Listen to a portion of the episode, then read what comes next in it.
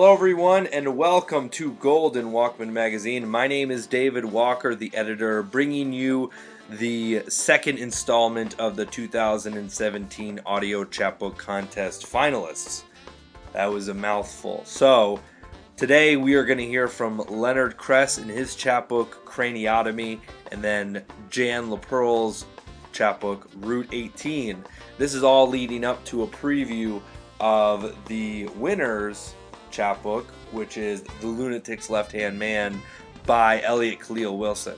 So, um, first, you're going to hear from Leonard Kress in his poem Grey Goose, and then Jan LaPerle's poem Key.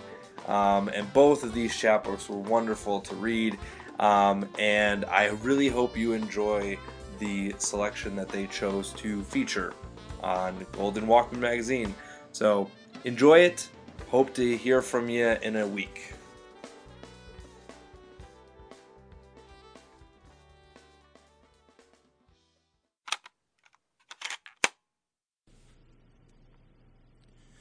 The Grey Goose.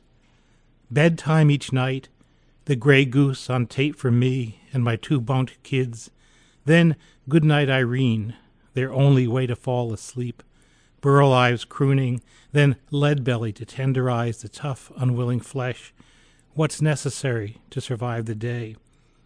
If I lived in the Upper Peninsula, my day off might be spent hunting duck or goose or wild turkey, unfeathering the flesh to feast my family, make sure my kids grow plump and strong, lead the way into the dark forest each fall for Providence, at least since the fall does not provide as promise that each day will prove better than the last, but leads us on, offering the gray goose's golden egg, the fantastic, magical kid offering the flay of its roasting flesh to take the place of our flesh when the bird is shot and falls from above, and the kids go wait for it to land all night and day. They learn that the gray goose will always elude them or lead them astray. They will learn that Lead Belly almost rotted in prison for slashing the flesh of his cousin, unlike the knife that couldn't cut the goose after nine months of cooking, after six months of falling. The song is not about the day we come to realize that our kids will have to accept our kidding about invincibility, which falls like a lead weight, quashing expectations of a new day.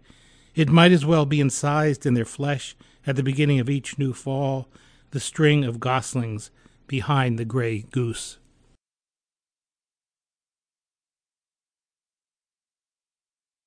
What's the deal with sestinas? For several years, I've been working on a series of sestinas that embody certain important aspects of Buddhist mindfulness meditation. Each sestina, and I have written nearly 100 so far, is a timed and focused meditation contingent upon time, place, and physical, mental, and emotional states. Time or duration, for example, translates to space. The 36 lines in each individual poem, the amount of time it takes to wander through those lines, just as a meditator might practice sitting or walking meditation for a specific amount of time. The lines of the poem, as they proceed, play out and represent the active workings of a restless mind, what Buddhists sometimes refer to as monkey mind. These mental wanderings, however, must, at the end of the line, return to the poem's focus, the repeated end word, the poem's version of returning concentration to the breath. And, as in meditation, the poem invariably struggles free and proceeds in its own distracted and digressive way until the next repeated end word. Thus, the process repeats throughout the six stanzas. The varying end words inherent in the sestina form, the, form to keep the meditation fresh and alive and foreground the emphasis on process. There is no ruling consciousness in charge, no one fully manning the controls.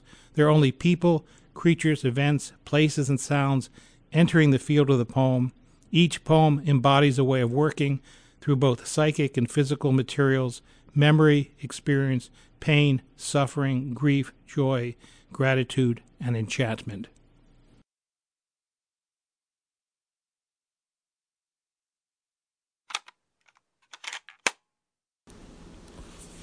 Key.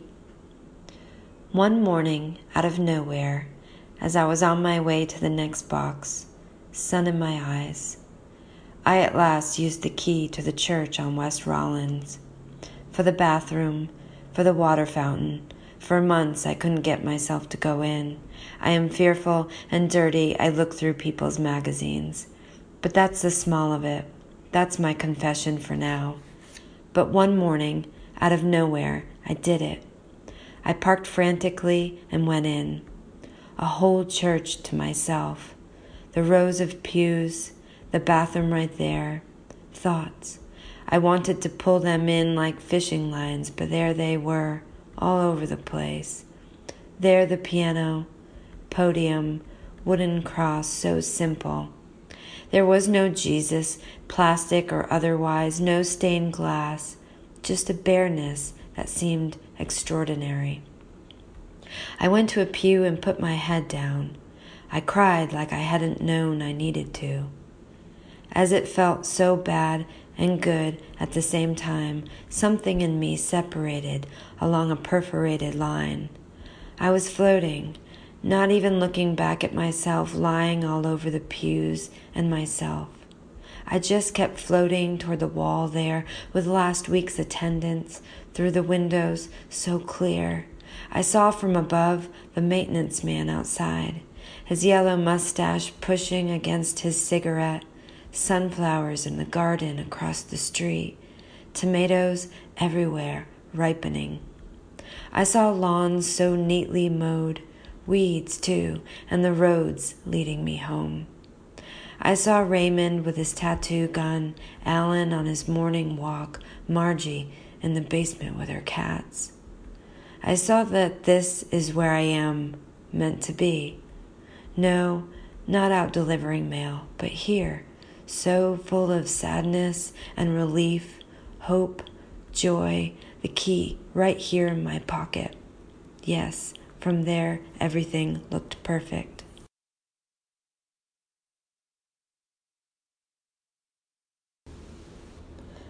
My writing process. I've had this old tattoo on my wrist for 20 years, and I am right now going through a divorce. So it's time to get the tattoo redone, covered up, fixed. I have opened a tattoo magazine, a fine arts magazine, and the Yoga of Jesus. And I'm drawing images from these and from images I've found on Google white bud, wheat, leaves. I'm making notes in the margins of a drawing of my arm. This, imagistically, is how I come upon a poem. I read, I listen to audible books, I have a 30 minute drive to work, I copy lines I like, and I journal all the time, mostly in my car. I don't have a lot of time these days.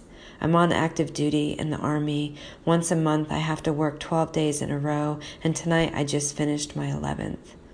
I have, it seems, a hundred pockets in my uniform, or at least that's what my eight year old daughter says, and I always have in one a little notebook. I run. During my runs, I always have many great ideas for poems, most of which I forget, but some I remember and write down. Some days I only write a word or an image, something I see in a far field. And then, once a month, I get a four day vacation from work, and it's usually during that time that I am able to sit down and read through my notes. I work to make connections. I like the work of threading pieces together thoughts, something someone said, an image, something I read. And when the pieces all come together, there's new meaning there. And in each, there's poetry, and the bringing together is the poem.